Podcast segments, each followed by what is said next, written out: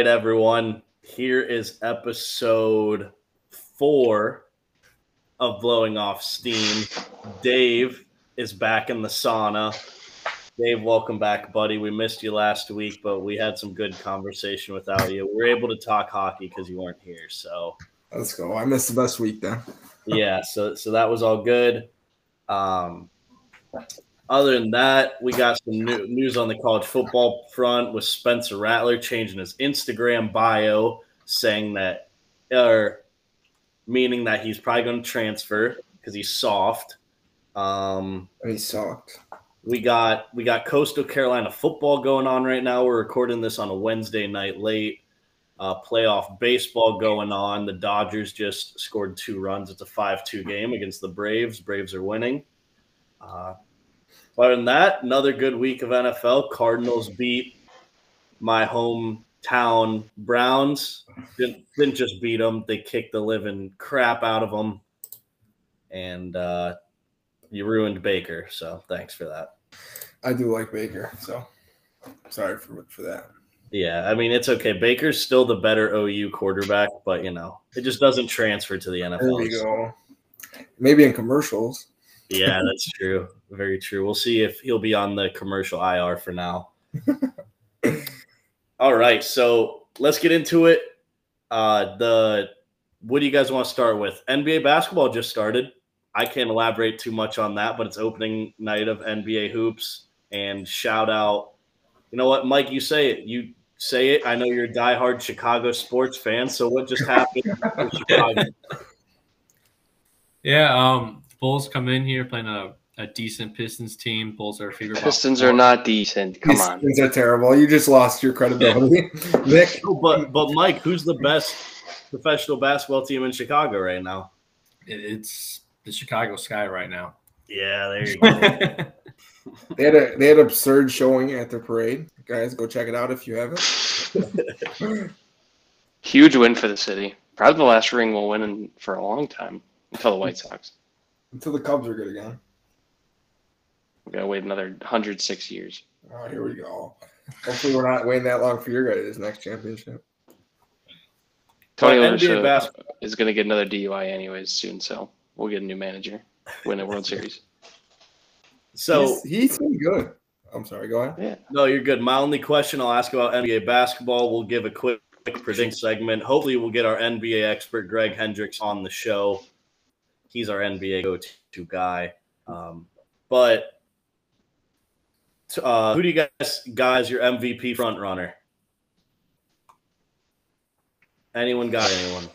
You got to go Giannis Antetokounmpo. I mean, uh, obviously he's the easy pick, but uh, do we think Kevin Durant's gonna have a better year than him this year if he stays healthy?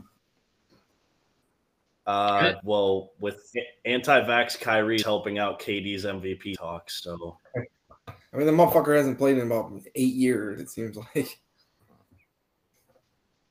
But um. Yeah, Kevin Durant's not a bad pick because yeah, Kyrie's just uh. Well, I mean, they have just three ball hogs on that team, but with one gone, KD will get a lot, a lot of opportunities. Do we um? But, can we go through? What do we think is is our top five NBA players going into the season? Obviously, well, that's a good one. LeBron, LeBron's number one. I think. I go. My my top five is KD, Giannis. You got to go Bron, Luka, and Steph. Yeah, Lu- Luka's my Luka's my favorite to win MVP this year. Really?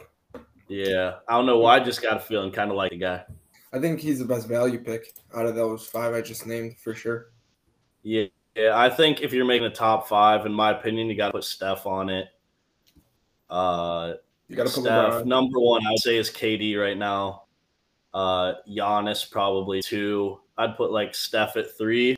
I'll give LeBron the honorary four or five, and then toss up from there. I'll just say Ben Simmons is probably five. what is Giannis that? could be dangerous this year. Giannis could be dangerous this year. He's been working out in the off season. He's been shooting, getting big, getting big. The motherfucker, you're ready. Could be dangerous. Simmons. But uh, what do we think about Ben Simmons? What's going on over there? I have no idea, but Embiid hates his guts, and it's crazy. I know. Did you see what he said on the interview? Didn't he, said, he basically say, I, I don't know, I don't care about him anymore? He literally said that word for word. I, I don't care about that man anymore. He does what he that's, wants. yeah, that's crazy. So he might not. Do we think he plays another game in the Philadelphia jersey? No. I mean, what are they? But what are they? Who, who's gonna? He has no trade value. He has a lot. I mean, he is. He has a lot of trade value. He, he plays good on defense. He's a good playmaker. He just can't shoot, and he comes to offensive liability. But he just but can't he do his primary function of his position. But other than that, he's pretty good. I mean, he's a good point guard. Just just can't score the fucking ball. Here, here's or a question. Here's a question. You get to take one NFL player, put him on an NBA team. Who will be able to contribute the most, you think? One NFL player that has the best chance of playing in the NBA right now. Who you think it is? Kyle Pitts. Oh, not a bad pick. Mike, who do you think? I didn't hear the question. I'm sorry. like, I was asking what NFL player would be the best NBA player? If he had to go into the NBA, which one would be able to make at least some sort of impact? I might just have to go with DK Metcalf. I'm gonna go. Um, stupid, stupid DK Metcalf. I do know who who was good. Um, Jimmy Graham was actually a great basketball player. I think he played at the U, if I if I remember correctly. Yeah, he played uh, college hoops. I'm pretty um, sure. And I want to say Julius Peppers played basketball too. Antonio Gates did. I know Antonio Gates did. I think Julius Peppers did as well. I, I could be wrong about that one. But if I was going off pure, like I didn't know that, I would go um probably a big tight end. Or like Myles Garrett, just because he's a monster. And I, I saw him dunk a few times. Mike, you got one? Um, I'll take uh, Khalil Mack. Uh, there was a very uh, infamous video of him in a Bulls jersey, and it was just massive. Dude, uh, Karsten saw Khalil Mack shoot around at a gym, and he said he was awful. yeah, he, does, he doesn't strike me as a basketball player. No. How about? Uh, Oh, actually, I'll, I'll take Akiem Hicks. I think Hicks could be like a Shaq type of player. Dude, he's massive. He's tall. I think he'd be like a Shaq type of guy. Yeah, but he can't jump. He's huge. he's like, he's like three. He's like three twenty. exactly. He's a monster in the paint. What if there was to be a starting quarterback one v one tournament? One v one basketball, all starting QBs in the league. Who you got winning it all? Well, Daniel Jones is out first. Carson Wentz. I think Sam Darnold's out first. I think Zach Wilson's out first. no, no Zach Wilson. Zach Wilson wears the headband though. There's no so way he's, that got, he's got some kind of ball in him. There's no way that frat boy is a jump shot. I think Matt Stafford would low key be a baller at basketball. I think I, I take Josh Allen in there. Oh, is it? Isn't Carson Wentz like really good? Like at training camp, didn't he win like their knockout or something that they played?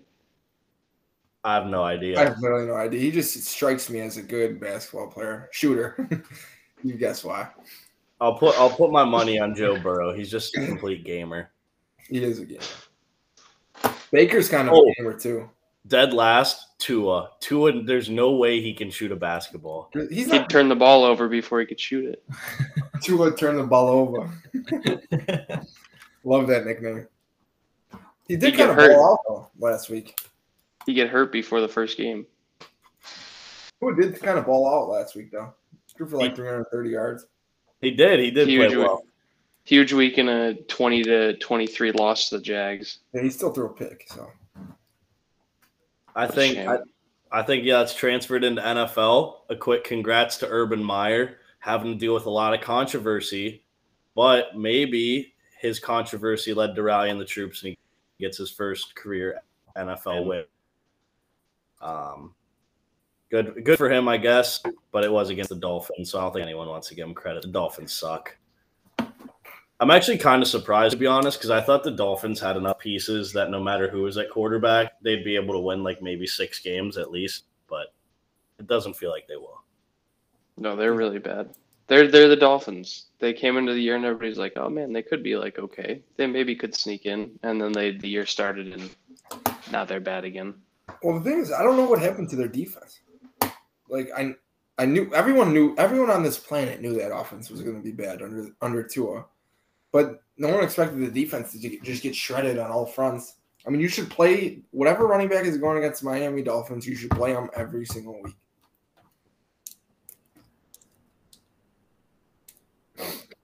I was hoping Mike say something. No, I 100% agree. They and they're not in a good division. Have they played the Jets yet? They, I don't think so. No, for sure not. There's no way they lost. No, they haven't. They haven't. All right, because that'll be interesting. They did beat the Pats, though. This is a great spot for me, though, to say. I should say. I think, I think the NFL intentionally tried to send the four worst teams to London that they could. Like they tried to intentionally give the two worst matchups to London as they could. They gave them. They're trying to grow the game. They gave them Atlanta versus the Jets and Miami versus the Jags. Maybe because they think the, the teams in London can compete with them. yeah. The people the people would watch them and they'd be like, Man, I could probably play pro football. I should get into this. yeah. The youth is now playing American football over there. Dude, can we the money? Can we talk about that Monday night game with the Titans upsetting the Bills? But so, the, I told you the Titans are not bad. They're good. I I never said the Titans were bad. I said the Titans defense were bad. This is the thing about the, the fraud Titans. list. This is this was my this was my point last week when I said why they were on the. I guess I said it before the show, but this is why it's so hard to like analyze the NFL because last week the Titans defense was atrocious. The Tit- this is the same Titans defense that got shredded by the Jets that now held the best offense in the league down enough to win. I mean, but it also it also helps when you have Derrick Henry. Yeah, I mean so, they still gave up 31 points. How many games does he have with two plus touchdowns this year? He's got like three, right? He has 10 touchdowns in six games. That's a lot. I'm saying, I'm, I agree. He's got more than that. And no, no fumbles. I'm pretty sure I was just looking at it. Yeah, he's got 10 touchdowns. Does he? Yeah, and he's got. I'm pretty sure he's already got over 2,000 yards rushing, doesn't he? over how many? Or over a thousand yards rushing. No, he has like 780 yards rushing. Jeez. But 780 yards in six games is insane.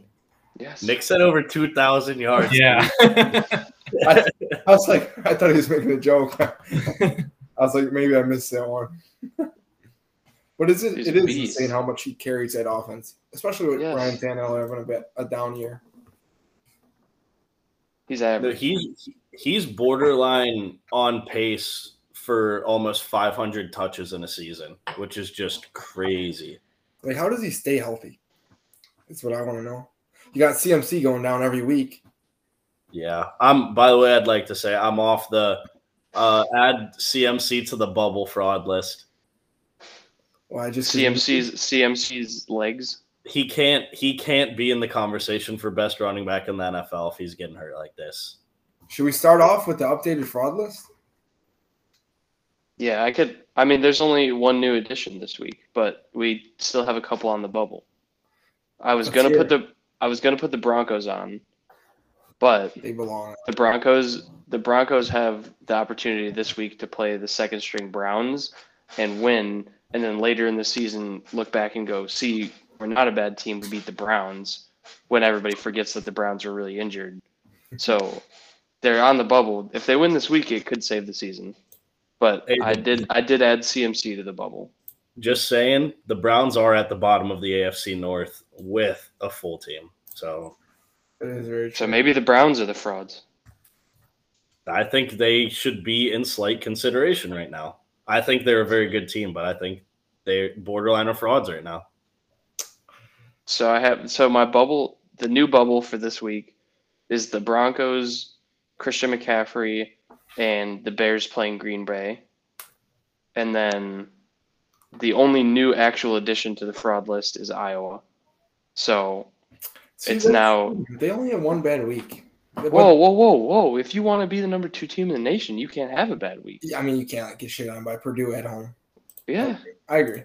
But the thing is, in college, one week matters so much. I mean, they dropped out of the top 10.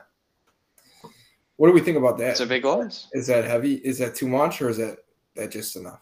I mean, it's still gonna. Well, I mean, now it's setting up perfectly. It's literally gonna be whichever one lost team wins the Big Ten is the one that, or undefeated team. I guess we still have some undefeated teams. Yeah, don't sleep. Don't sleep. Some undefeated team, whichever.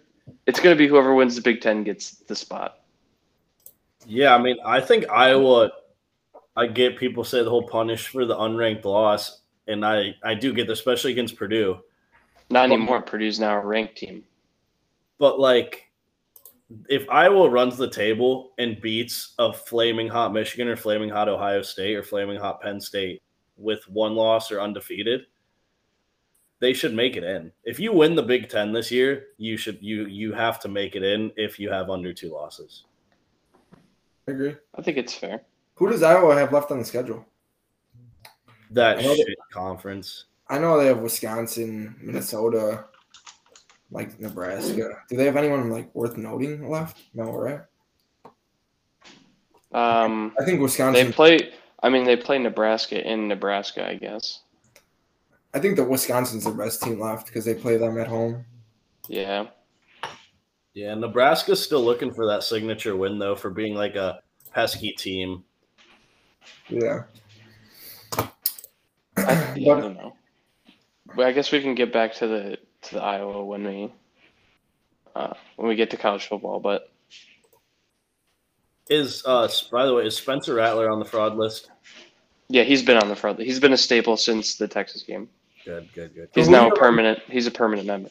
So the up, so the newly updated fraud list, not including bubble. So we now have Iowa, the Chiefs, Spencer Rattler, Army, Notre Dame, Graham Mertz, and Clemson. I love the Graham Mertz. He's so bad. he was supposed to be kind of a dog too, right? Yeah. Um, Army did cover pretty easily against Wisconsin. I think they only lost by six or seven last week, and the spread was 14. Listen, it's going to take a lot for Army to get off the fraud list after that showing at Ball State. That's all I'm going to say.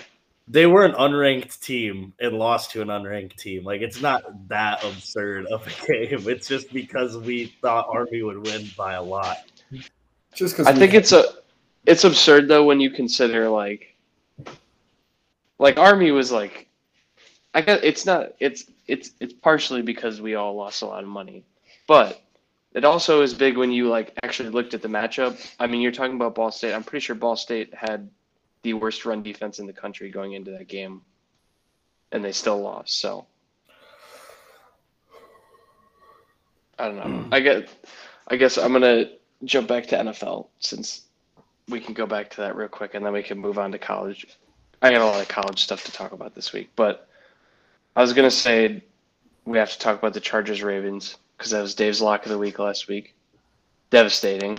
The. Chargers completely just uh, they took the week off, so Hey, let's also, I, I love you, Mike, but let's not let Mike off the hook. He basically said that was his lock of the week, but he had to change because Dave had it. So they both I went mean, down. mine mine was a little bit better. I did take the Bills afterwards, so My at least my at least my backup lock of the week was the Rams minus nine against the Giants. ball don't lie, Mike. Ball don't lie. The ball does not I lie. just, I like Justin Herbert threw for under 200 yards. It was, it They just bad. didn't show up to play. I mean, No. the Ravens the Ravens continue to prove me wrong. The the Ravens and Lamar. I was out on Lamar. Alright. I mean, I still am kind of on Lamar, but Dude, Herbert Lamar's actually, having a great year. Herbert actually looked bad. I mean, Lamar's not having a great year, but Lamar's pl- currently on pace for having a better season than his MVP season. that's not true. He's nine touchdowns, five picks. He was so, um, I'm losing the word, but he was so uh, efficient. His MVP year, touchdown interception wise, it was nowhere near nine and five. But maybe yards wise, I don't know the exact stats, but that's probably better. Probably He's already got he's already got over 1600 yards, nine TDs, five ints. His passer rating is 99, and he's got a 67.5 completion percentage. I mean, he almost has as many interceptions as he, as he did his MVP year. I'm Lamar sure. is throwing Lamar's throwing the ball a lot better though. Like I, he's actually looking like a very good quarterback in my opinion. Yeah, he is a career high for completion percentage, on pace for a career high for yards, touchdowns. Oh, just he's his, just his rating and INT is down. Interceptions are up. Ratings. He also did have a 400 yard passing game, which just seemed impossible for him a year ago. And he had an 86% completion percentage in that game. Yeah, that's efficiency. And I and the Colts defense isn't terrible. No, they're just banged up. So it's not like he did it against the Texans. I was gonna say too, I feel like with the like the car I felt this way during the Cardinals Browns game. I feel like since the Cardinals are an East Coast team, this always happens to them. They always end up playing in like that uh, two o'clock game slot. I just feel like all those games get like overlooked. Really, like nobody super pays attention to them. Like, I feel like after like the noon games, everybody kind of like turns off red zone or stops paying attention. Like that Browns Cardinals game was a, it was a pretty good game. Mm. Not really. Fun to watch for me. I mean, after I was going crazy on the Donovan Peoples Jones Hail Mary though. Dude played great. he did play great. I'm on. I've always liked him. It's just it's hard going to the Browns and being a good wide receiver three four after Odell and Jarvis. Even though they've both been dealing with injuries, Baker still hasn't been great. Just does enough to win football games with a good defense. With a good team, good scheme, good coach. Yeah, Baker just needs to be honest and say that his arm's bothering him and he needs to stop playing. It's better for them to have Case Keenum playing. Baker just Baker doesn't look like himself. He's struggling. He he had like a revenge game before this past week, and he proved everyone wrong like he usually does. But his, he already did. His arm's bothering him, man. Yeah, he already did. They already ruled him out. He has a completely torn labrum. No, I know, but he's going. He wants to play through it. He can play through a torn labrum in his left shoulder. It's just not. There, no, they already told him that he wasn't going to play. They told. They said Keenum's the starter. No, I know, but he wants to play next week. Yeah, oh, just, oh, oh, oh, yeah. He's just talking about I get what you're saying. in general. He's not yeah, I get what you're saying. I don't know. I like that dude. He's a gamer. Vikings legend Case Keenum gets to take over though. Could be the future of the Browns. He's similar to Joe Burrow, in my opinion. Just not as talented, obviously. Just kind of how they go about the game and kind of their their mindset and IQ wise. Just Baker isn't as talented. Also, hot take. I've been I've been sitting on this all weekend, but I don't think the Browns can win anything with Baker. To be honest, That's I don't think a, they can win anything. It's not a bad take, Mike. I don't want to comment too much on it because I like Baker a lot, but I don't think it's a hot take either. A lot of people say that. Yeah, the number one O like... in football right now. You have the best, you know, tandem backfield. You got Odell out there. You have a decent tight end, and well, he hasn't had Odell for like yeah, a while. He has. He hasn't had receivers. Oh, or Landry. How about this year? Right now, they're three and three right now. I mean, he hasn't had any receivers all year. But yeah, Landry's been hurt all year. Let's look at their three losses though: Chargers, the Cardinals, and Chiefs. Chiefs. Chiefs. I mean, you can't. And the Cardinals. I mean, the the Chargers won. Arguably, they almost say, won. Yeah, you. I mean, you can't say, "Oh, they're three and three without taking that into account. They played the best team in football right now. They played the Chiefs, who are the Chiefs, even though they're kind of struggling, and they play the Chargers, who are hot. So, I mean, they're they're better. They're better than saying they're just a three and three team. But I do agree with what you're saying. Yeah, he just uh, there's. I feel like there's a lot of QBs that would thrive a lot more in their system than he is right now. He has everything going his way, and just is struggling. Yeah, Dave, but do again, we think again he hasn't had receivers all year? Do we think the Zach Ertz pickup is going to be make a big difference for the Cardinals or no? They do a lot of spread stuff, so I don't know. I, he's definitely a better addition than Maxx Williams, even though he was a blocking tight end. I think he'll put up some numbers. Just they're going to stick to that spread format, and I don't think he's going to be as good as he could have been on the Eagles. I think he'll make a difference in the long run. If you know Cardinals obviously planning to make a run these playoffs, I think he'll make a big difference come those late games of the season and playoffs. To be honest, uh, Dave just said it. Dave said he would have done better in Philadelphia than Atlanta or uh, than Arizona. He just admitted that Jalen Hurts is better than Kyler Murray. That's big. Hurts is, Hurts That's big. king That's Hurts big. is the king of garbage time. That's what Hurts is. Yeah, he picks up 100 yards and two TDs in the last four minutes of games that they're down by 20 or more. Exactly. That's all he does. He's a fantasy guy. That's about it. He's like the biggest difference between how you like how your fantasy performance shows you are and how good of a quarterback you actually are in reality. Like it's crazy. He's the fourth best fantasy quarterback, and he's probably maybe the twentieth best quarterback in the league. Yeah, it's That's- bad. That tweet that I sent you guys was spot on. Yeah, If it- wasn't for fantasy football, no one would be saying anything good about Jalen Hurts. yeah, Hundred percent. And the sad thing is, even with fantasy football, not many people are saying positive things about Jalen Hurts. And the It's that Eagles, OU, it's the OU quarterbacks, man. Kyler, don't be a hater. Can I? Can I? Uh, re- real quick, I want to go back and th- I just want to ask this question, and then go on to a different game. But the Titans Bills game again, they QB sneaked Josh Allen on fourth and one. Allen made a very bad move on a QB sneak. The D tackle made an unbelievable play, um, just basically chopping down Allen's legs and completely taking away his QB sneak lane. Um, but do you guys think that was a bad call? At the time, I was telling him kick the field goal. I think you have to kick the field goal there and send it to OT. No. I think then you're relying on a coin flip. You're you're four and two in a bad division, or I'm sorry, what were they? They were four and one in a bad division. They, I feel like they they had they were playing like they had nothing to lose. And that guy, he's really really aggressive. We've seen him go for it on fourth and nine. You gotta you gotta stick with what you're what you do. You can't like back down when it actually matters. You know.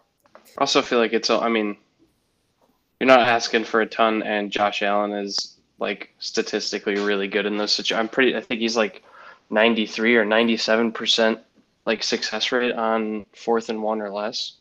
Yeah. Like, I mean, he's basically like the best QB sneaking quarterback in the league on those situations. So Um, yeah, I mean Brandon Staley's a, a really aggressive guy, and I I like him as a coach. Sometimes I question his decision making, but he, you got to stay if you're going to be aggressive coach. You got to stay that way. You can't go back and forth. You know, you can't go for on fourth and nine against the, what they thought were the best team in the league at, against the Kansas City Chiefs, and then not do it against the Tennessee Titans in a much better. yeah, I don't, Sorry, I, just don't mind the move at all.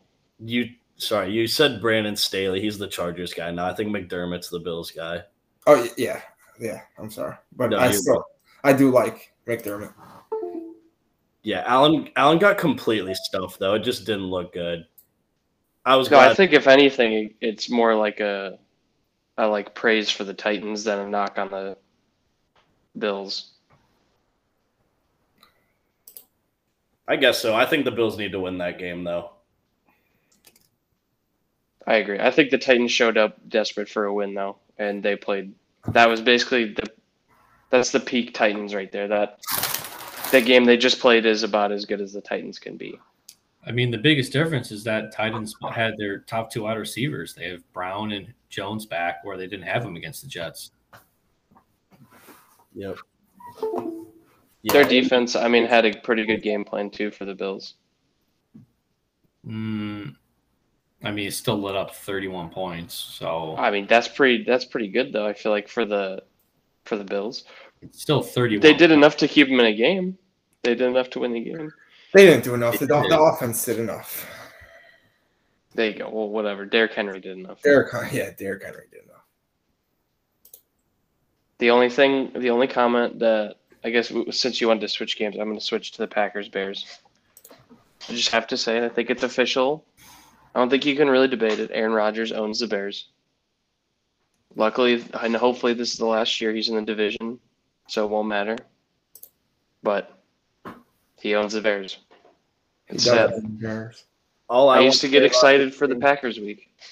All I I, don't want to say about this game is I don't want to talk about it because the Packers won by ten. They're the better team, and the Bears don't deserve to be talked about. Uh, one guy deserves a mention. Uh, Khalil Herbert, backup, uh, basically the third stringer for the Bears, looks really solid out there.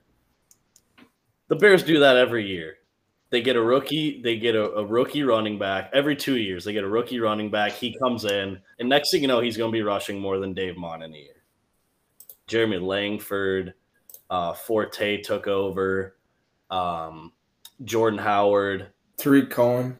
Dave Mont. It's a cycle. It's like a three-year, two-year Bears cycle.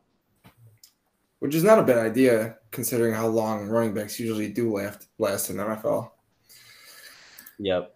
No, but. Khalil Herbert, I guess, did play well, and Justin Fields is just playing quarterback. So I think they just have a really good scheme for running backs. And that's the only thing they do well on offense. Except we don't run the ball. Yeah. You ran it like 38 times last game. Yeah, I don't, I don't know. Well, now- Herbert had two touchdowns and over 100 yards. Look, we run the ball now. I'm saying like in the past our scheme has not been to run the ball. Like when David when David Mott broke out, everybody was begging them to run the ball more. I mean, it's because our O line is just atrocious that you couldn't really get anywhere. And I mean, with Fields being able to throw a ball, it opens it up a little bit. But Fields just needs to make better decisions. Like he just is, he's really hesitant in his, decision making.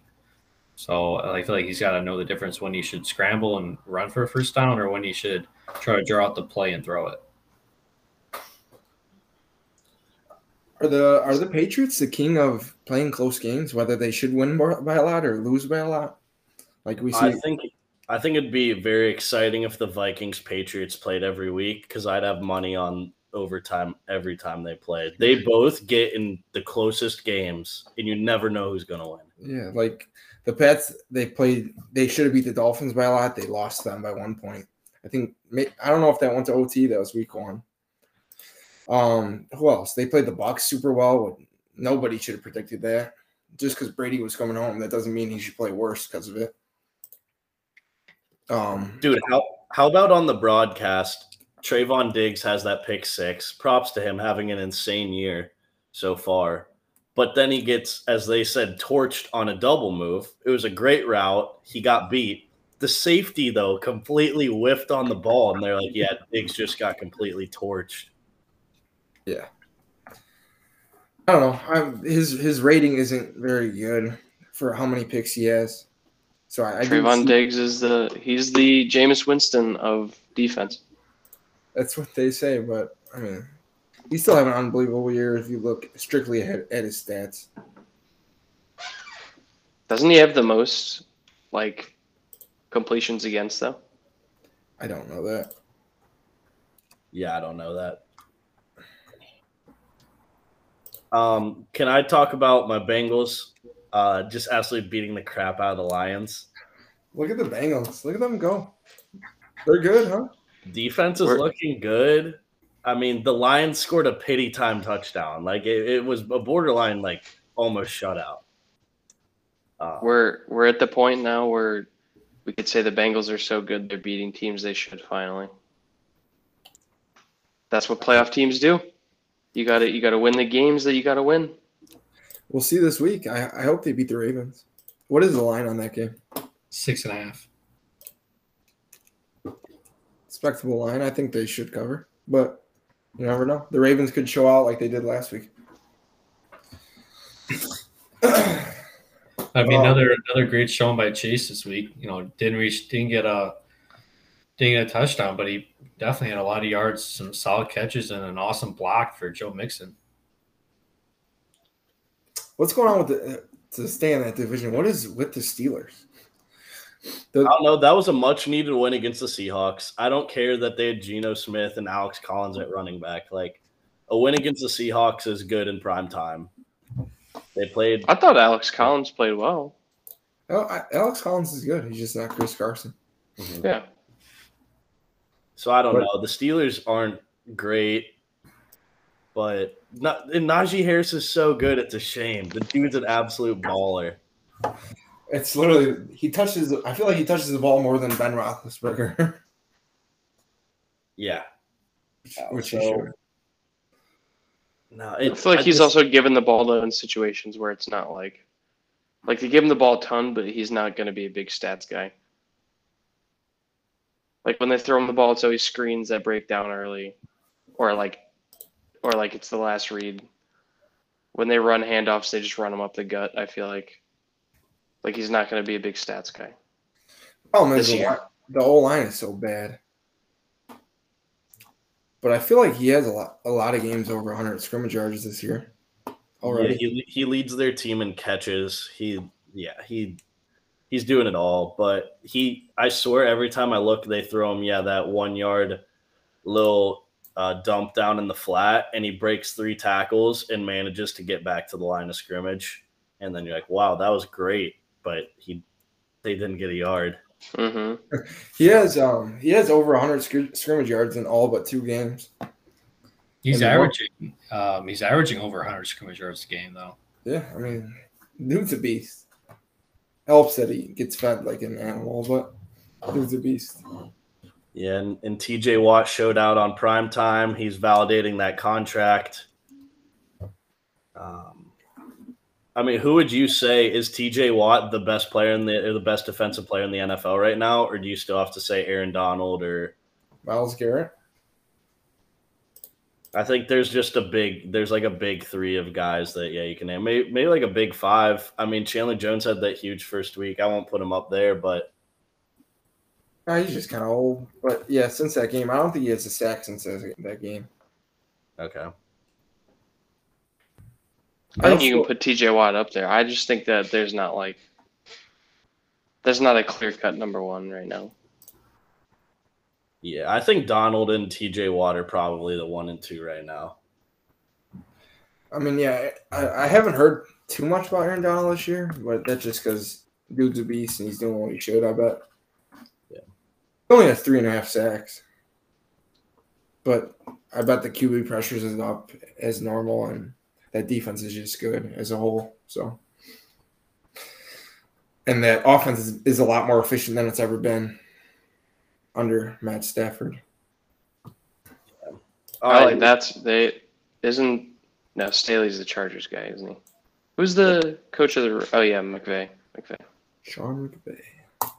All right, Nick, what do you have to say about your college football? You said you got a lot to say. What, what I want to hear it. I'm I'm I'm all about it. Oh, I just feel like so okay. So the first point that I have written down, I feel like this is like everybody already knows this, but like I wasn't sold on Oklahoma at the beginning of the year, especially like they were winning like 16-13. But I feel like now, like with Caleb Williams, they're just like a completely different team. Like they're they're back to being like the OU that like everybody expects them to be. Like they're putting up 52 points a week. Like they're good now. Like before they were not very good. Like I wouldn't have even put them in the playoffs with Spencer Rattler. But they look like a different team with Caleb Williams. Like it's a decent that was a decent TCU team that they just beat by 21. Yeah, I agree. I, I don't think that TCU team's great. I've never watched them play, but just nothing's really impressive about them when- when you just look at their schedule. But it, I, I do agree. It's a completely different team with Caleb Williams.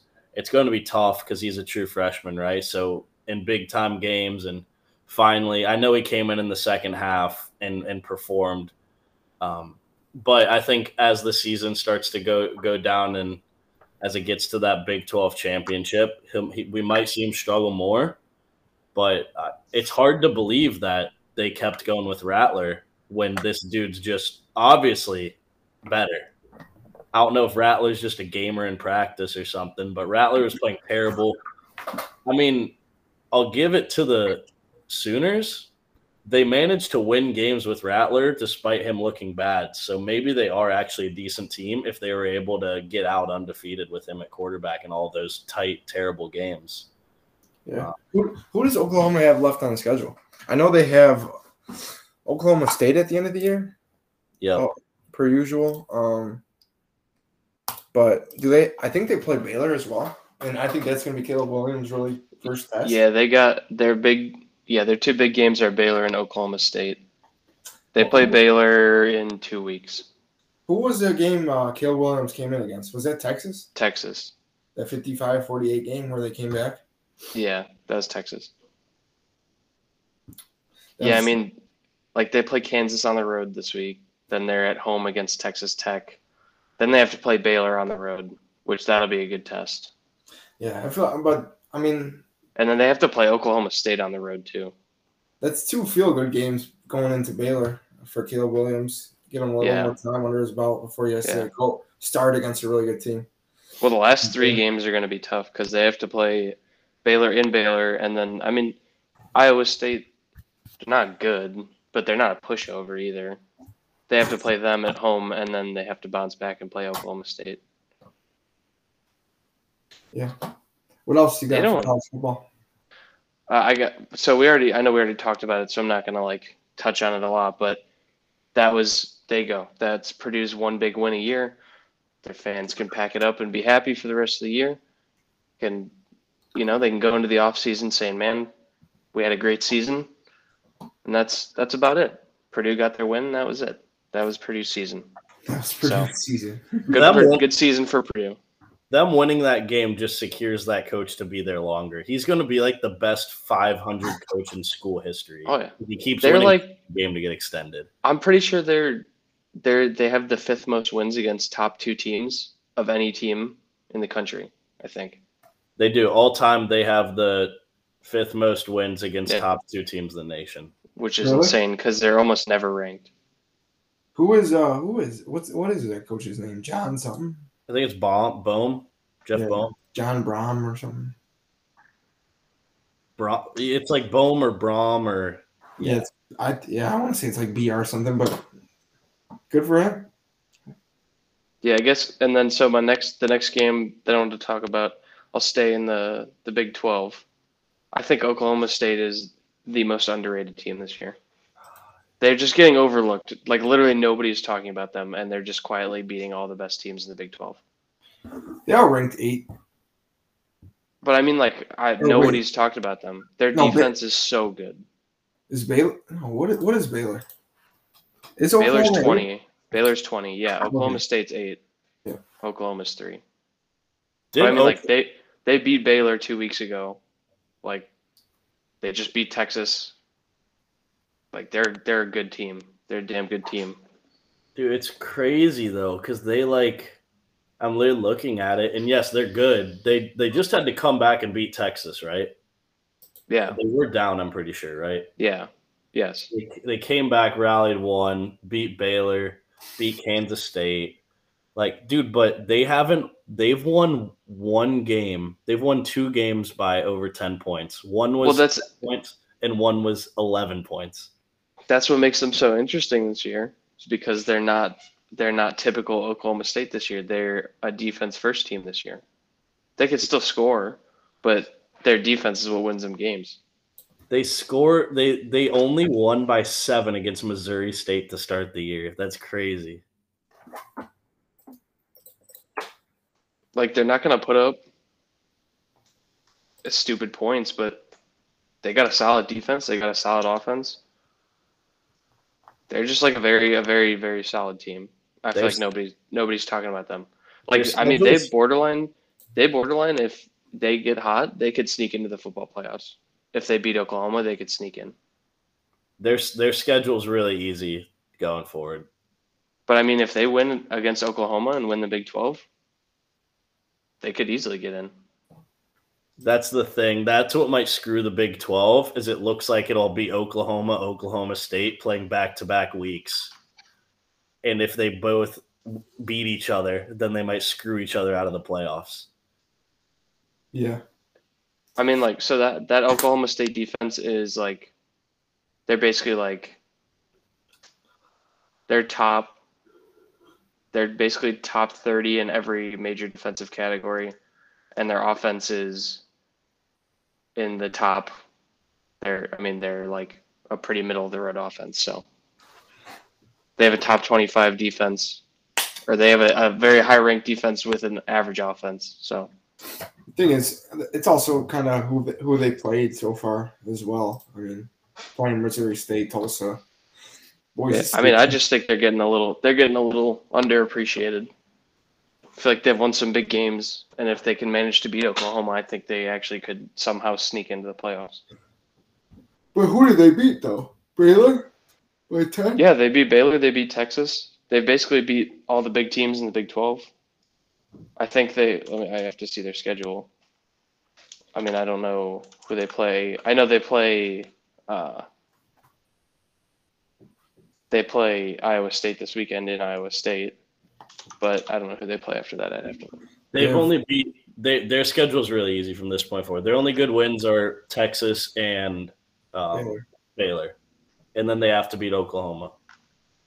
Yeah, they have I still feel like if they win the Big Twelve, there's a good chance they get in.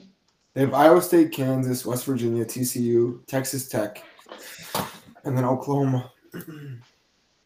Yeah, they have the 19th best defense in terms of yards per game. Your fraud Army is seventh. Frauds. Frauds. So I guess so. Not so that was my Big Twelve spiel. So I was going to jump back to the SEC now, and the big thing that I wanted to highlight is the Georgia Kentucky game was pretty much exactly what I think everybody expected. Kentucky put up 13 points. Georgia put up 30. Georgia's defense was absolutely dominant. Kentucky I think covered. it's safe. It's yes, they did. That was my lock of the week last week. I think it's I think it's pretty safe to say Georgia's the best team in the country. I know Berto's not a big Georgia believer, but No, I said they're the best team in the country. They're not going to win it all, though. is is uh is JT Daniels hurt? They had a backup in last week, I think. I don't know. You tell me, buddy. I listen. I'm not a Georgia fanboy. I'm just saying they their defense is incredible. Daniels hasn't played like the last two weeks. It's been Stetson Bennett. Okay. I, I actually was watching the game because that's how I noticed it, and that was crazy. I didn't know he was he originally came out of high school going to Georgia, went to a junior college from Georgia, transferred out, and then transferred back to Georgia. Yeah. Like that's pretty crazy. Bennett, right? I think he had to walk on. I think he had to walk back on to Georgia. That's crazy. Yeah, and then my last note for college football was the SEC has been kind of wild this year. Uh, Auburn somehow manages to hang around and beat good teams, and I can't get a read on Arkansas.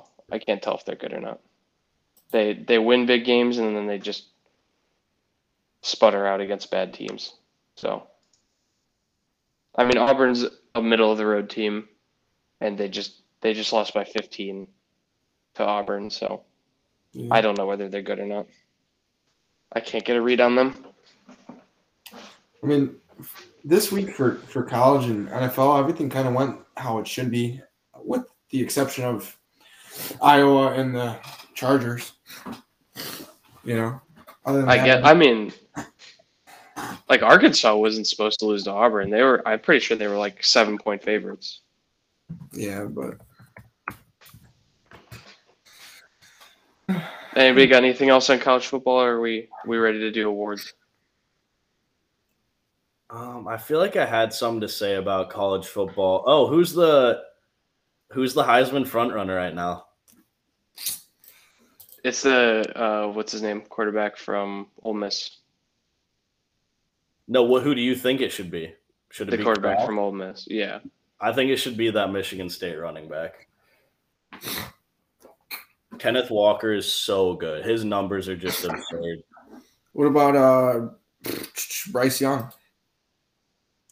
He should still be in the conversation because if they went out, it just that loss hurts him, but it's kind of ridiculous because he's on one of the best teams in the nation. That really shouldn't hurt him that much because he's been playing pretty damn well. Odds wise, uh, Bryce Young and Matt Corral. The yeah. Matt quarterback. Corral's. Matt Corral's a dog, dude. They're, they're both plus two hundred. Then you have But he's he's he's injured this week, so that could that could actually hurt him. then you have CJ at plus eight hundred, and then you have Kenneth Walker at plus fourteen hundred. I'm telling you, good sleeper pick though. Bijan Robinson, dude. He's a dog. Running back Uh, from Texas. Yeah, I He like that. is, but everyone talks about him more than any other running back, and Kenneth Walker is way better. So if you want to know the if you want to know the the odds here. So right now they have Bryce Young favored. Bryce Young and Matt Corral are tied as the favorite. Didn't Dave just read these? I literally just read it. You did? He literally just read them. Oh, I wasn't. Yeah, paying I said. Bryce Young, Matt Corral, CJ, Kenneth Walker, Bijan Robinson. And They got Des- TreVeyon Henderson on here, Berto. And Desmond as a top ten. He leads the country in yards per carry. He averages like eight a carry. It's crazy. This is how this is how little people pay attention to college football. Caleb Williams is like the same. He has the same odds as Bijan Robinson and Desmond Ridder to win Heisman. There's no way he wins Heisman missing the first four games of the season. I think he has a shot on the Oklahoma's offensive all team. I don't think he can win it, but he can get into the top five. yeah, just Oh, I mean, yeah, he definitely, but he has no shot of winning. Just because they score an absurd. Oh, hey, by the way, by the way, David, everybody pause. Say you're sorry. four. The under hit in the App State game. one Say you're one. sorry. One and one. He's still a fraud. No, no. Yeah, but that, dude, I didn't even realize the quarterback from Pitt is having a great year. Kenny Yeah. Pickett. Kenny Pickett deserves to be in the conversation. He's having crazy numbers. Do you think there's any way Desmond Ridder can win it, No, or do you think it's just not possible? his numbers aren't even good. His numbers aren't that good. He can't win it. Yeah, he really shouldn't. He's o- he's only making it because they're undefeated. I really don't think he deserves to be in the conversation with any of those quarterbacks up there. I don't know. Let me let's let's look at his stats real quick, and then we can move into awards. I just want to see what his stuff looks like. Also, I like to say he probably just had a great week against Temple because it's Temple, but like He's got so he currently has 1400 yards, which is tied for 50th, 13 touchdowns, tied for 27th, two picks, tied for 14th, and he has a QBR of 75, which is 18th. So no shot. yeah,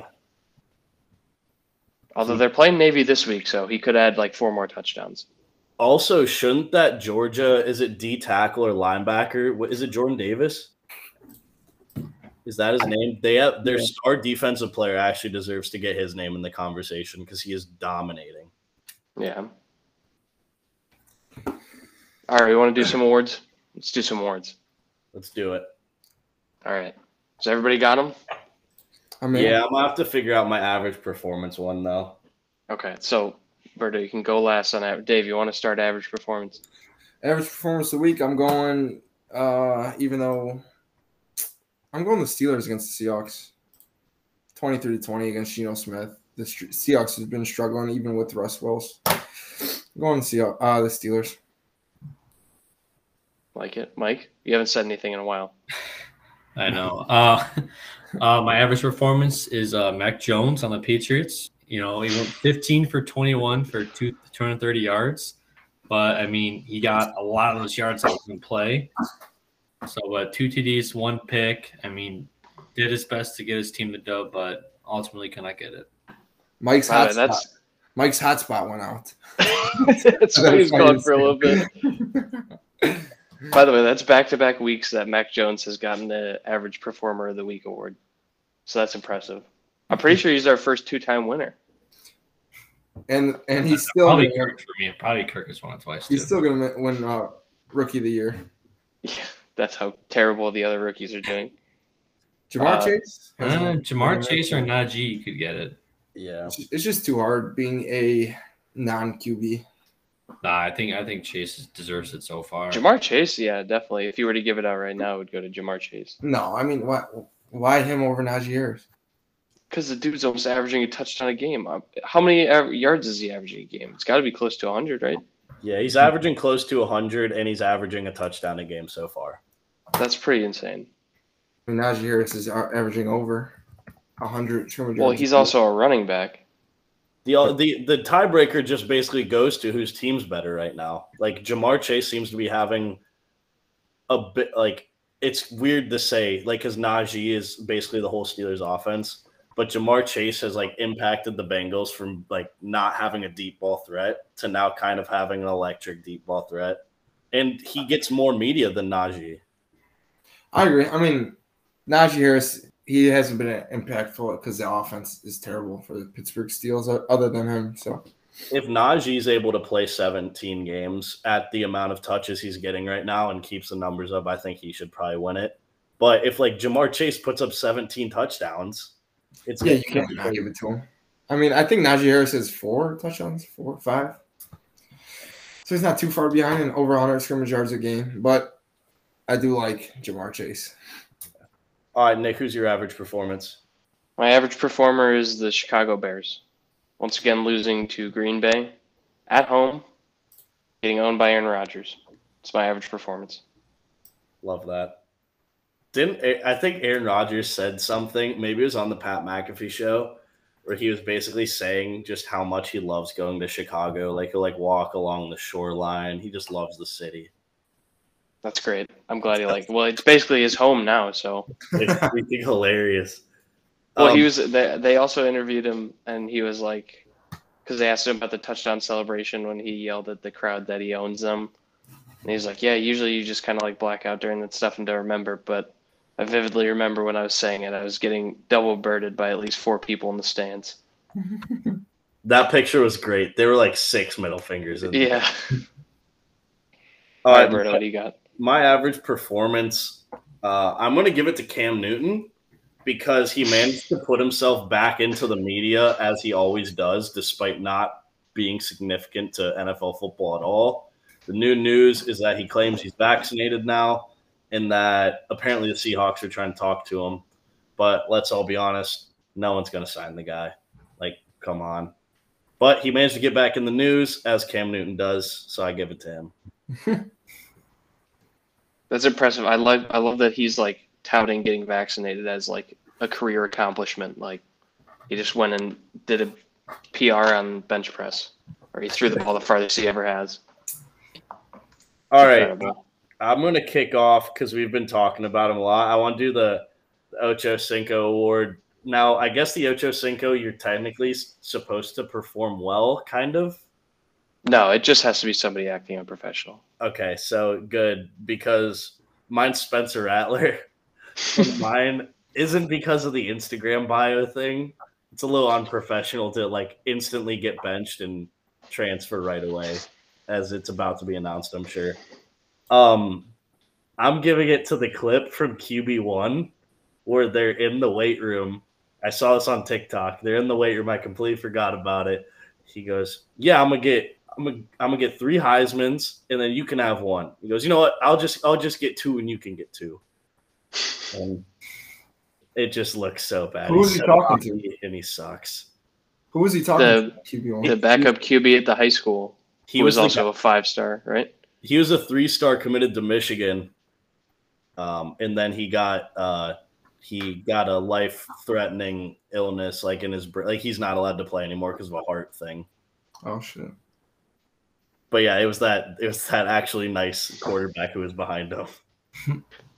That's what everybody after the game too. When he didn't play a single snap, everybody was posting the clips of from QB one of them at practice where he was like walking off the field and he was like, "Our team sucks, bro." after practice, when nobody would catch the ball, Yeah. somebody was like, "Man, it's shocking that this kid got benched. He's such a good teammate." Okay, I guess I guess I'll follow it up with uh I'm going the Bengals. Uh this tight end CJ Uzomah, that's if that's how you say his last name. Yeah. And uh, Joe Mixon when he hit hit his phone. It, it's not so much unprofessional, it's kind of a cool moment. He hit hit the guy's phone out of his hand and Joe Mixon was dancing on the camera. That was kind of sick. Dude, that was great. That Kind was, of unprofessional. I mean, I wouldn't say it's unprofessional. It's just a sick moment. hey, it was a great celebration in a Bengals jersey. That's some Ocho Cinco stuff. Yeah, It is. It is. So kind of tribute to Ocho Cinco in that that regard. That's a good one. I didn't think about that. All right, uh, my Ocho Cinco moment is on Malik ja- Malik uh, Malik Jackson of the Browns for a absolute devious hit on Kyler Murray for a roughing the passer call. Very surprised he did not get ejected from the game. But nonetheless, it was just a standard 15 yards. Which one was it? The one where he got pushed out bounds, or the one where they like? No, the one where he got Really? shoved and Kyler just like was still standing. Did you see that, Dave? Uh, yeah, I seen the clips. I wasn't watching the game because I was coaching, but yeah, I seen the clip of it, and people were like, "How like the, the league is getting so soft." Which I was so mad. I was blowing up that text chat. I was just mad they were losing, but then I saw that. I was like, this is just so weak. all That'll right. My tough Ocho time. Cinco. God, I was gonna say my Ocho Cinco of the week is the NFL for sending England two absolutely terrible games in a row. so sorry, England. Sorry. I also have a also have an anti Ocho Cinco moment, which is a professional acting super professional. And that was Dak Prescott getting hurt on the game winning touchdown and then nobody knowing that he got hurt until two days later. So that was pretty impressive. I had no idea he got hurt. I like CeeDee Lamb just absolutely waving goodbye to that cornerback's face right in his mouth. I don't, know, I don't know who the cornerback was, but right in his mouth, he was waving goodbye and celebrated in his face. And then he pushed him, and then he got up again and Yeah. did it again. You can't get a taunting penalty after the game's over. That's true. That's a good point.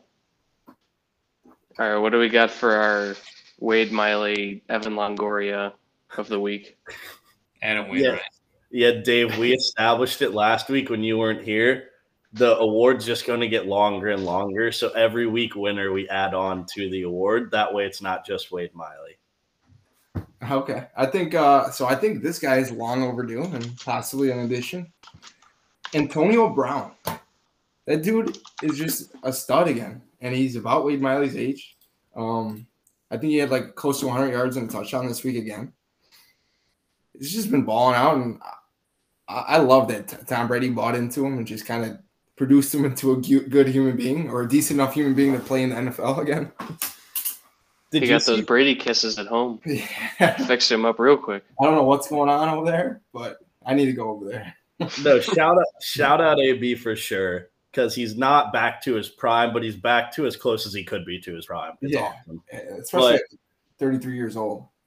Yeah, so I saw something though that, and I'm not defending AB because he made a lot of shitty decisions to get to where he ended up, but he it said like maybe AB really wasn't that crazy after all, and it showed him with like Tomlin and with Big Ben, like bitching about Big Ben, and then it was him with Jon Gruden and how he couldn't stand Jon Gruden. It's like, well, maybe the guy was human enough that he was going he was going off the deep end for some reason because of these people. Yeah. I feel like Mike Tomlin has always had had trouble controlling his players. Found a way to win. Finds a way to win all the time, but Yeah. just you see with Juju, you see with Antonio Brown. Big Ben has had some some cases in his in his time. Yeah. So my Wade Miley Evan Longoria Award winner for me goes to Alexander Ovechkin. Um, opening night for the Capitals. He's 36. Still probably the best goal scorer in the league. Had two goals, two goals, two assists to start off opening night, leaving. I mean, just taking off where he left off. Good for good for Ovi. Dude's a stud. He's just in the league at this point to try to break every record he possibly can. Yep. He's just getting he's just getting fed now. By the way, how about shout out shout out Rob Carcelli leaving two players leave a player that two players that had hat tricks on the bench in fantasy hockey this past week. The same night they had hat tricks. Yeah. Almost he would have he would have beat the top scorer from or the second sorry Mike the second highest scorer from last week. But that's incredible. In other news, Eriksson Ek had a hat trick last night, 10 points, and he was on my bench. That sucks. Kind of love the fantasy hockey thing. It's kind of making me pay attention to hockey again. It's nice. I I, like I hate how you only play six players. That's stupid. Uh, I just want to throw that out there. I'm beating Mike Mike this week. oh, Your team had seven points the first day. It's it's it's pretty good actually. I got some dogs out here. Got some dogs. Dude, you don't realize how important it is to have a good goalie until they get you two points for every time they win a game. Like if they win three out of four games a week, that's six points. That's huge. Anyways, my Wade Miley, Evan Longoria of the week uh, is Max Scherzer. Feel like we haven't really talked much about Max Scherzer. Got his first save against the Giants. He's been absolutely shoving in the postseason. it's nice that he's back on the Dodger or he's on the Dodgers, so he can play in the postseason. He's been having a great year, It's even though want the Dodgers lose. it's insane how they picked up their two best players at the trade deadline. Yeah. How about how about Cody Bellinger too? He's yeah. back to form. He he hit a He's home run. like over three hundred. Yeah. I don't know how he hit that ball out of the park. It was about a foot outside the zone. Yeah. I think it was also like the second highest home run he's ever hit or pitch he's ever hit a home run on or something like that too. Like the ball was way high. Mikey, who's your who's your Wade Miley? Did you give yours yet? Um, no, I haven't. But before I get into that, Dave, another reason you might win this week is because one of my starters got ejected in a three-game suspension for headbutting a player. So It's definitely a defenseman. no, it was a forward. It was uh, really? Buchnevich on the blue. Oh, Buchnevich. That's incredible. So yeah, he headbutted someone on Monday, and now he's out for the rest of the week. Yeah, I know one player on my team, Patrick Kane. Kyle Connor though went off. I I just want to throw that out there. I only picked him because he had a cool name. could be worse, guys. I literally the backup goalie I drafted literally isn't even in the NHL anymore. They sent him back down to the AHL, so I gotta wait three weeks to get another backup goalie. Anyway, to my Wainwright and Evan Longoria moment of performance of the week, it's actually three players. It's the uh, whole Ravens backfield. Devonta Freeman, Latavius Murray, and Le'Veon Bell all went for eight or more carries and all had a touchdown against the Chargers. That's so- a good one. That is a very So one. kind of all like all just old names. Bell's old name. Latavius Murray's been a forever backup. Devonta Freeman's had his time to shine with the Falcons, but he's been a backup too. But they The all best got running, the best running back room from 2006. 1993. All right, what do we got for oh shit moments of the week? um, I'll, I'll go. Mine isn't that good, but it applied to me. And it once again, I've been keeping it real in my oh shit moments because it's actually where I go oh shit. Um, mine was I was watching the Blue Jackets, and it said we're the youngest team in the league, and we we average an age of like twenty five. Jesus. They say, oh my, like oh shit, that's that's gonna be really hard to watch sometimes. So we'll see. It'll be really fun at times, but it's kind of good though. It's kind of good. Got a young team. Because you sent everybody to the, you sent the team to the slaughterhouse last year. That's why. Got it at all. I honestly think that the Jackets were the first team I've ever seen trade away their captain while he was still like serviceable. So bold play. I don't know. And then and then he went and signed with the Bruins. So fuck you, Foligno. Fuck you, Foligno. Baltimore, what do you got?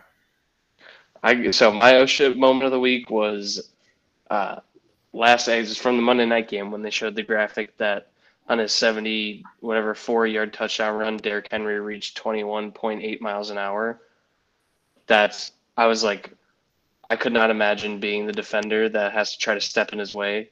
He's like what what is he like 6'4 250 and he runs 22 miles an hour like no fucking way I'm ever standing in front of that guy. Like that's an oh shit moment when that guy's running at you. That's a oh shit moment. uh, Mike? Uh, my oh shit moment was when I was watching the Cowboys game and the wild, wild uh, roller coaster of emotions when I saw Trevon Diggs pick off Matt, uh, Mac Jones return for a touchdown for his seventh interception of the season. And then the following play uh, lets up a 70 yard touchdown pass to then uh, lose the lead. So that was my oh shit moment. That was crazy. You just blink and 14 points were scored. Uh, I'm gonna go with oh shit. Uh, Nemo is a fraud. Fuck that guy. Not a fraud. Not a fraud. He was positive today. We won money today. Not a fraud. He did win money today if you fouled him, which you'd be stupid to fraud. because he's so cold. Not a fraud. Did the. Celtics win? No, the Celtics. No, they took it to double OT and lost. Wow. And then no, but the under in the App State game hit I did see that. like that. a gentleman. Like a gentleman. They saw they were at 54 points. The under, the over under was 61. They said, "No, sir, no more touchdowns for us. We only want the field goal to win. That's about it." I took I took our boys' advice and I uh, live bet uh, App State money line when it was like plus one hundred.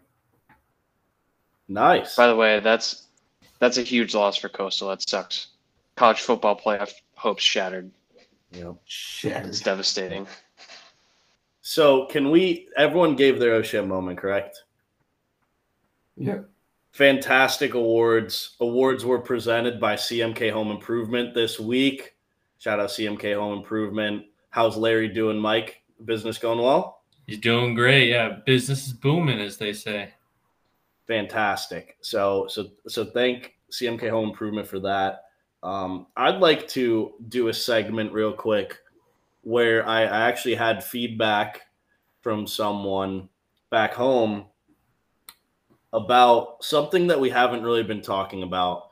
And I think we all should apologize and each give a quick sentiment about them and just basically just apologize to the UC Bearcats football team for never really mentioning them too much this year. We did just have Desmond Ridder. They're the number two team in the nation. I apologize, UC. You're the best team in Ohio right now in the AP polls. You deserve it. You deserve more attention. I agree. I would actually like to say that by us not mentioning them, it just shows that we now have a level of expectation for them being a good team that they win every week against bad teams. We don't need to mention it. You know, they're great program. You know, if Alabama beats Southern Miss, I'm not going to talk about it. You know, I mean, it's what good programs don't get talked about when they win the games they should. So, if you if you're mad we're not talking about UC, that's a good thing. It means they're winning. That is true. I like that. Let's talk about a scenario right now where UC would not make the college football playoffs, though, for shits and giggles. Here, I got you. If Michigan plays Iowa in the Big Ten championship and Michigan loses to Iowa, both of the one loss Big Ten teams would get in and no UC. What are the other teams to get in, though? Alabama, Georgia. And how does that happen? They play in the SEC championship and one of them loses. It would have to be Georgia It loses. has to be Georgia loses. Mm-hmm. No, it doesn't matter. I'm telling you, they would put two loss Bama in. They would not put two lost Bama in. Not not losing Texas A&M. Yep. How crazy would it be if they put Michigan, Iowa, and Ohio State in with Georgia? I, I think there's a scenario this year where now I, this has an extreme amount of bias, but it also has a little bit of history with it, where Michigan absolutely runs the table and Ohio State wins out. And you basically get Michigan at like three or four against Ohio State at like four or five or five and six playing each other on Thanksgiving weekend. And let's say Ohio State wins and then Michigan's undefeated with not no longer undefeated with a loss to Ohio State. Ohio State runs Iowa in the Big Ten championship. I think there's a scenario where the team that doesn't make the Big Ten championship on the Big Ten East has a shot at making the playoffs. There. Because because there's no way if Iowa loses to that team that you can say Iowa's better than Michigan. Yeah, you, I agree. Even though they beat Penn State and OSU's rolling, they don't look like a bad team anymore. I mean, I don't think they ever did. They looked a little average at the beginning of the year, to say the to say the least. But they're rolling now, especially when they roll fucking IU this weekend by twenty one plus points. It also could it also could be the scenario though where if Michigan State and Michigan roll the table run the table and go undefeated except for whoever loses to whoever where that happens for them too. So Yeah. So some some interesting to bring up. I I just wanted to talk about it. I think UC though they went out. I mean they have no one left. They have to beat SMU twice basically. Is what they have to If UC wins out, they have the best chance a non-power five team's ever had to make it. Yes. I still don't think there's still. I would say it's still basically 60-40. They don't make it till they make it. We are leaving out Penn State in all those arguments. We're leaving out Penn State. We're leaving out you can't leave out Oklahoma if they're undefeated. Uh, I mean, the Penn the Penn State thing is they already have one loss against Iowa, who is now eleven, and they still have to play Michigan, Ohio State, and Michigan State. So I, I It understand- hurts. I understand. It hurts. Yeah, it hurts UC a lot that the Big Ten is so competitive this year. Like the fact that the Big Ten has like four or five teams that could potentially make the playoffs hurts them a lot Yeah, because it's probably going to be it's it's got to be Like you, you just wouldn't put in an undefeated Oklahoma or an undefeated Cincinnati over an undefeated Oklahoma. You wouldn't put an undefeated Cincinnati in over a one-loss Ohio State or a one-loss Michigan. Like, it just is going to be really tough. They have to have the, and even if like something crazy happens in the Big Twelve, like Oklahoma State beats Oklahoma and wins the Big Twelve, like they would get in. It's going to be really tough. Let's say, for sake of argument, Oregon runs the table, wins the Pac 12 with one loss, and Ohio State looks really good. Maybe they don't make the playoffs, but they look really, really good still um, because that's their, their big signature win. Does one loss Oregon with a Pac 12 championship get in over undefeated UC? I think that could be a big scenario they talk about. It could be the same with a one loss Oklahoma State, one loss Oklahoma, and one loss Oregon versus an undefeated UC. Yeah, it's gonna be really tough for them to make it. It really, I mean, it really depends. Because I would just say no to Oregon because they don't pass the look test. Like they they've been playing terrible football recently. They Yeah. played their best football at the beginning of the year, which is not good. The only problem I see with Michigan so far is they haven't played anybody worth noting. Now that Wisconsin is has Graham Mertz, Rutgers, they're competitive, but they fell off after being a competitive team in the beginning of the year. So it's going to be really interesting to see what they do against Michigan State, Ohio, and Ohio State and Penn State. It's definitely possible. It's very possible. Right, because th- this is going to be exciting for that Big Ten East, right? Because Penn State, Michigan State, Michigan, and Ohio State all still have to play each other, right? Yeah.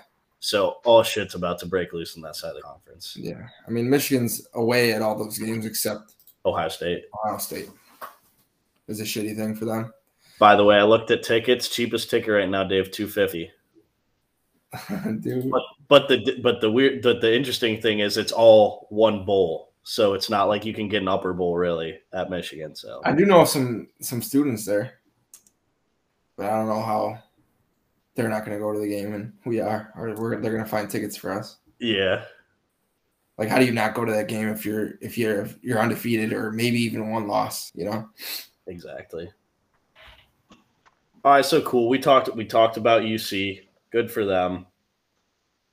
I actually would argue it's more important what happens in the SEC for UC or the Big 12 than what happens in the Big 10. Because basically, the way you, every way you slice it, it's going to be really difficult for there not to be two Big 10 teams in. It's going to matter if Bama can hold up or if Oklahoma can hold up. UC needs Georgia to win out. If Georgia goes undefeated, UC automatically makes the playoffs. I think. Yeah, but then you can't really count. You don't really count the Bama second loss then, though. Oh, because I guess if they win out, then Bama would have three losses, right? They'd have two. I don't No, think 'cause they the- play Georgia this year outside of the Big Ten or the SEC championship. Yeah. Oh, okay. You know the committee though. They'd find a way to squeeze in Bama at four. We'll see. It's also phenomenal leaving Clemson out of this conversation. We also left the whole ACC out of the conversation. That's awesome. Yeah. Yeah. I mean, uh, this is one of the, the seasons you could argue that a, a six playoff, 16 playoff is very, very wanted or needed for this year with all these scenarios that we have right now. I don't think it's been like this in years. The top four has been pretty clear. Yeah. With Ohio State, with Alabama, with Georgia, with Clemson before this year. You know, Yeah. You could also argue this would have been a great year to have the BCS format, though. yeah, yeah. Here's here's a more important question for you, I guess, when considering if UC can make the playoffs. Instead of asking if UC can make the playoffs, ask would they actually ever leave Bama out of the playoffs? You gotta you gotta leave a two loss Bama out of the playoffs. Hopefully Georgia beats them. No one. Think about the money though. That's a lot of revenue that they lose if Bama doesn't make the playoffs. Not at all. Not at all, because all those Bama fans are still gonna watch no matter what. You know, and and with new teams getting into the playoffs, the revenue is gonna go up. Yeah, I don't know. You figure if like a Cincinnati team gets in, gets in, a ton of new fans will will start watching. The Bama fans are probably pretty loyal to college football as it is. You know, Yeah, I, I don't think that hurts revenue really. nothing they do is going to really hurt revenue at the end of the day Yeah. with the 14 playoff. All right. Do we want to do we want to wrap it up with our with our no way this doesn't hit bet of the week? Sure. I, I don't have Okay. mine ready, but you, you guys go ahead. Go ahead, Dave. Panthers minus three against New York Giants. Lock it in. Okay. Mikey, They've, they've looked like You shit. go, Nikki. You're up. I think Darnold's going to have a comeback game here, and finally look like he did the first three, four weeks. So I don't know. After last week, are you ready to say Darnold's still good? He looked he looked pretty terrible last week. I don't think he's good, but the Giants are bad. So All right. For mine, I have one and then I have an honorable mention. My my official pick is SMU minus 13 and a half versus Tulane. Uh, Tulane is not very good. SMU is good. Uh, I think SMU wins this game by about 25 as opposed to 14. So that's my official pick for the week. Um, but my honorable mention is Michigan minus 21 and a half at home versus Northwestern. Uh, little statistic for everybody. Home ranked teams off of a bye are 60% against the spread since 2003. So that line is at 23 and a half now. I never got Yeah. that line at 21 and a half. Unfortunately. if you're if you're an analytics guy, you're big into Michigan this week. Would have would have said Ohio State's a lock this week, but they're not at home. Mike, anybody? All right, my lock uh, is Falcons minus two and a half against the Dolphins. I'm. Dolphins stuck, man, straight up. So rolling, rolling on the Falcons. You know, Cordell Patterson gonna have a huge week. That's a bold take. And everybody's on the Dolphins this week. Ridley's back. Ridley's back. Kyle Pitts finally had a good week.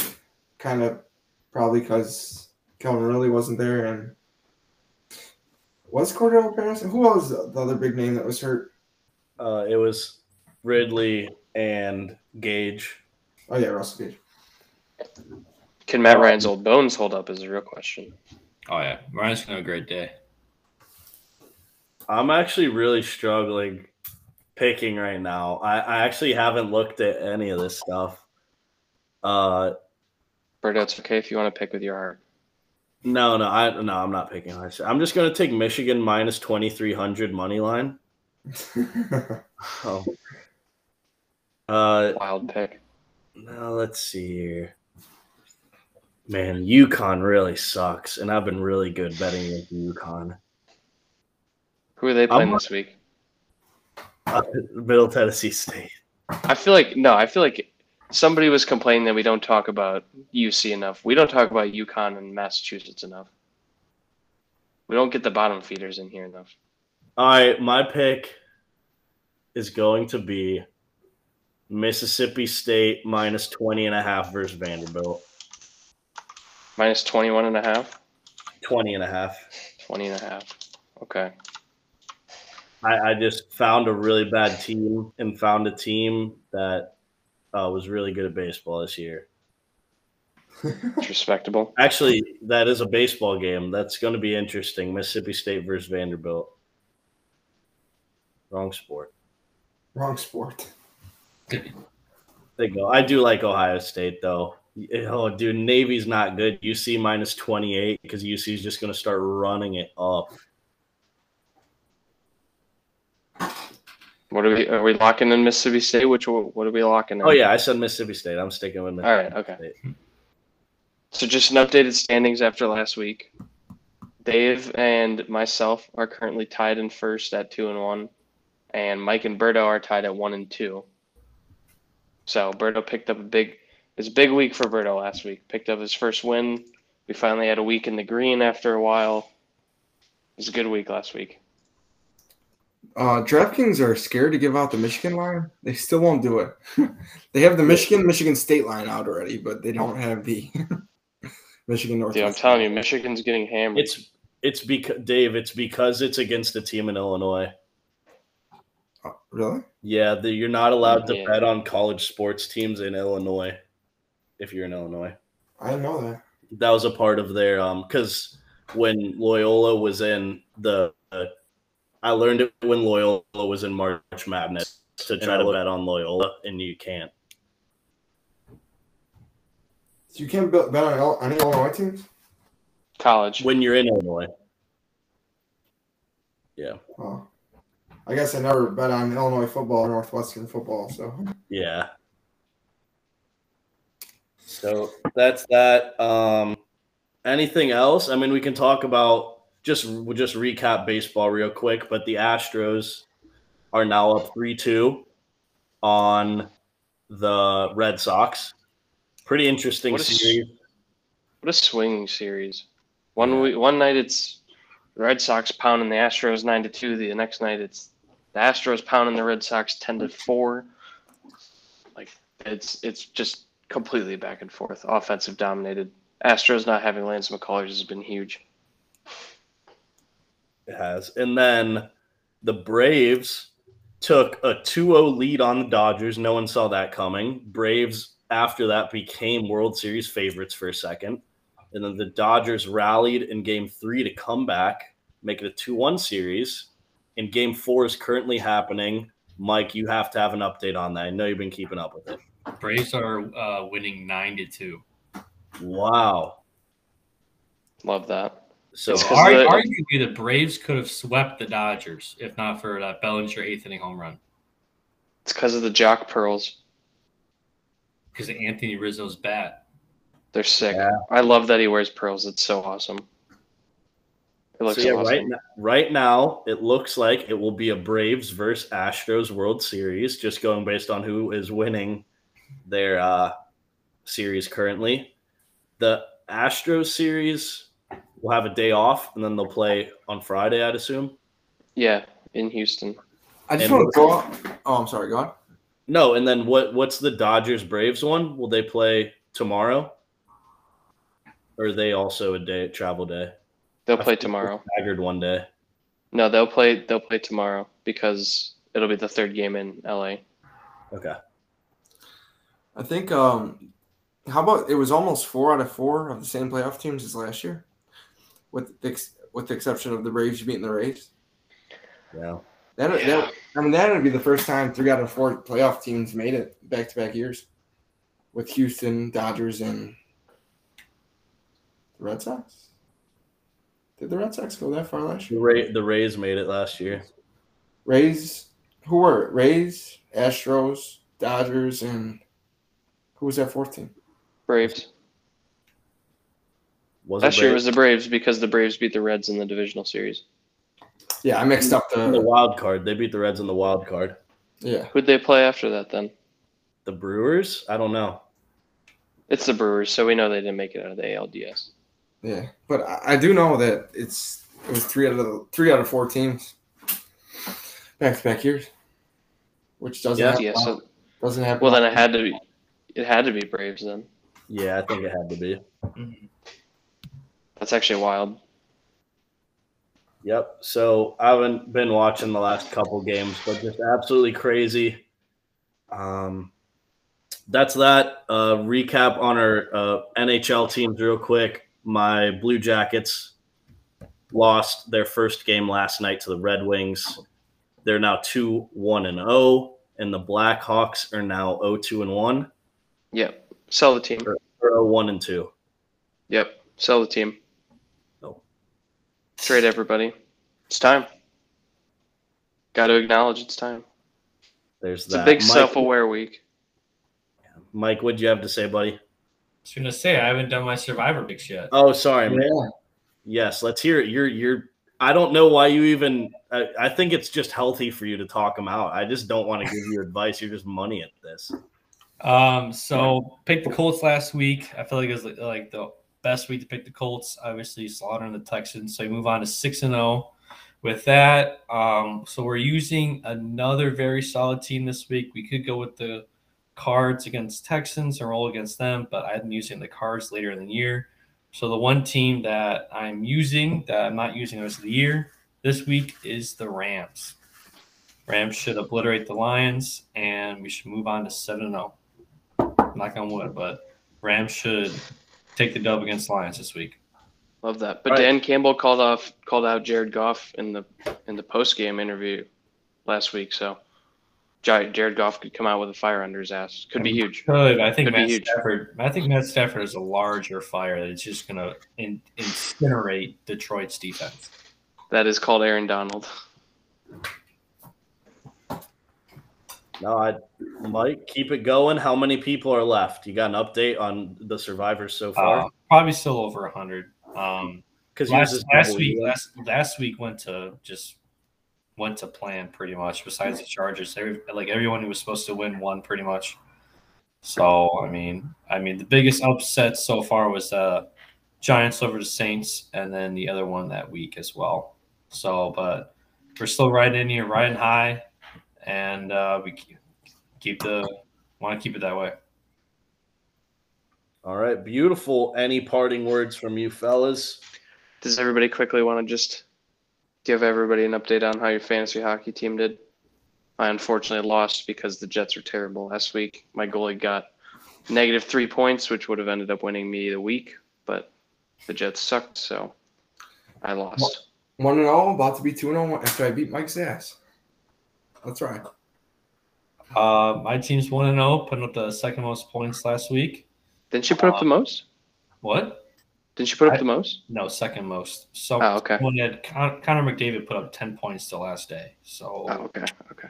yeah, but um, yeah, this week's not looking too hot right now. We're only down four, which is fine going into the rest of the week. Um, it hurts having one of my starters out for headbutting someone, and my bench is on fire right now. My bench is scoring a lot of points, so not that good.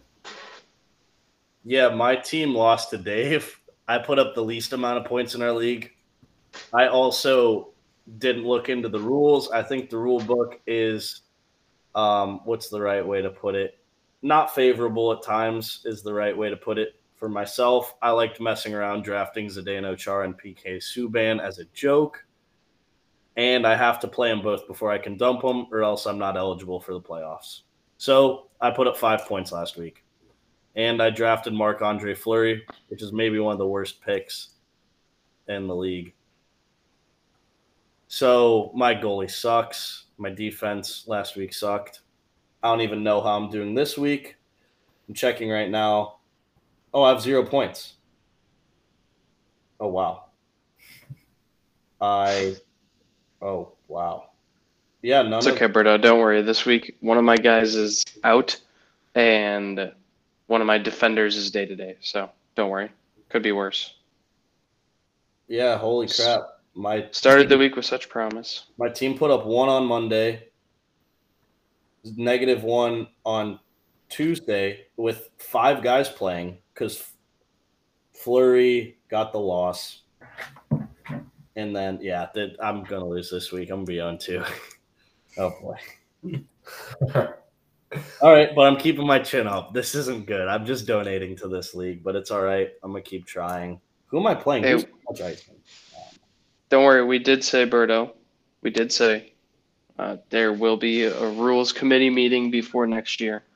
So if you have any any uh, grievances against the league for any rules, you can bring them to that meeting. They'll be fixed. We did talk about potentially expanding, adding points for saves, stuff like that. So save your Bigger grievances for the end of the year. Bigger Yeah. lineups, please. Save your grievances for the end of the year. because I think it's kind of crazy that like if someone would have played Korpisalo last night, he put up like 41 saves and only allowed two goals, and he would have got negative two points. And the dude played unreal. Mm-hmm. So nope, I get it. I'm all about it. I do like that. It's it's all about scoring. Kind of like the aggressiveness of that. Um, but nope, that's it. Uh, episode four, I believe, of blowing off steam, presented by CMK Home Improvement and First Tracks Technology.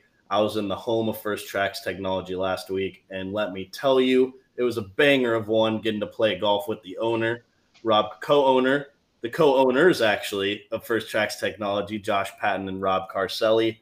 Played golf with them, then did the Blue Jackets game with co-owner Rob, and let me tell you, the relationship between this podcast and First Tracks is just getting better by the day.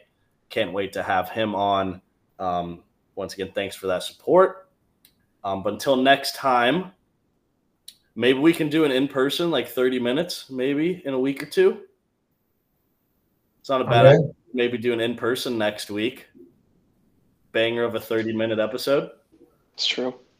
So maybe we could do that. Maybe we could have some girls involved. We could, who knows? We could do a lot of stuff. Um, but that's it for blowing off steam. Signing off. Thank you, fellas, for joining me. Have a good one, people.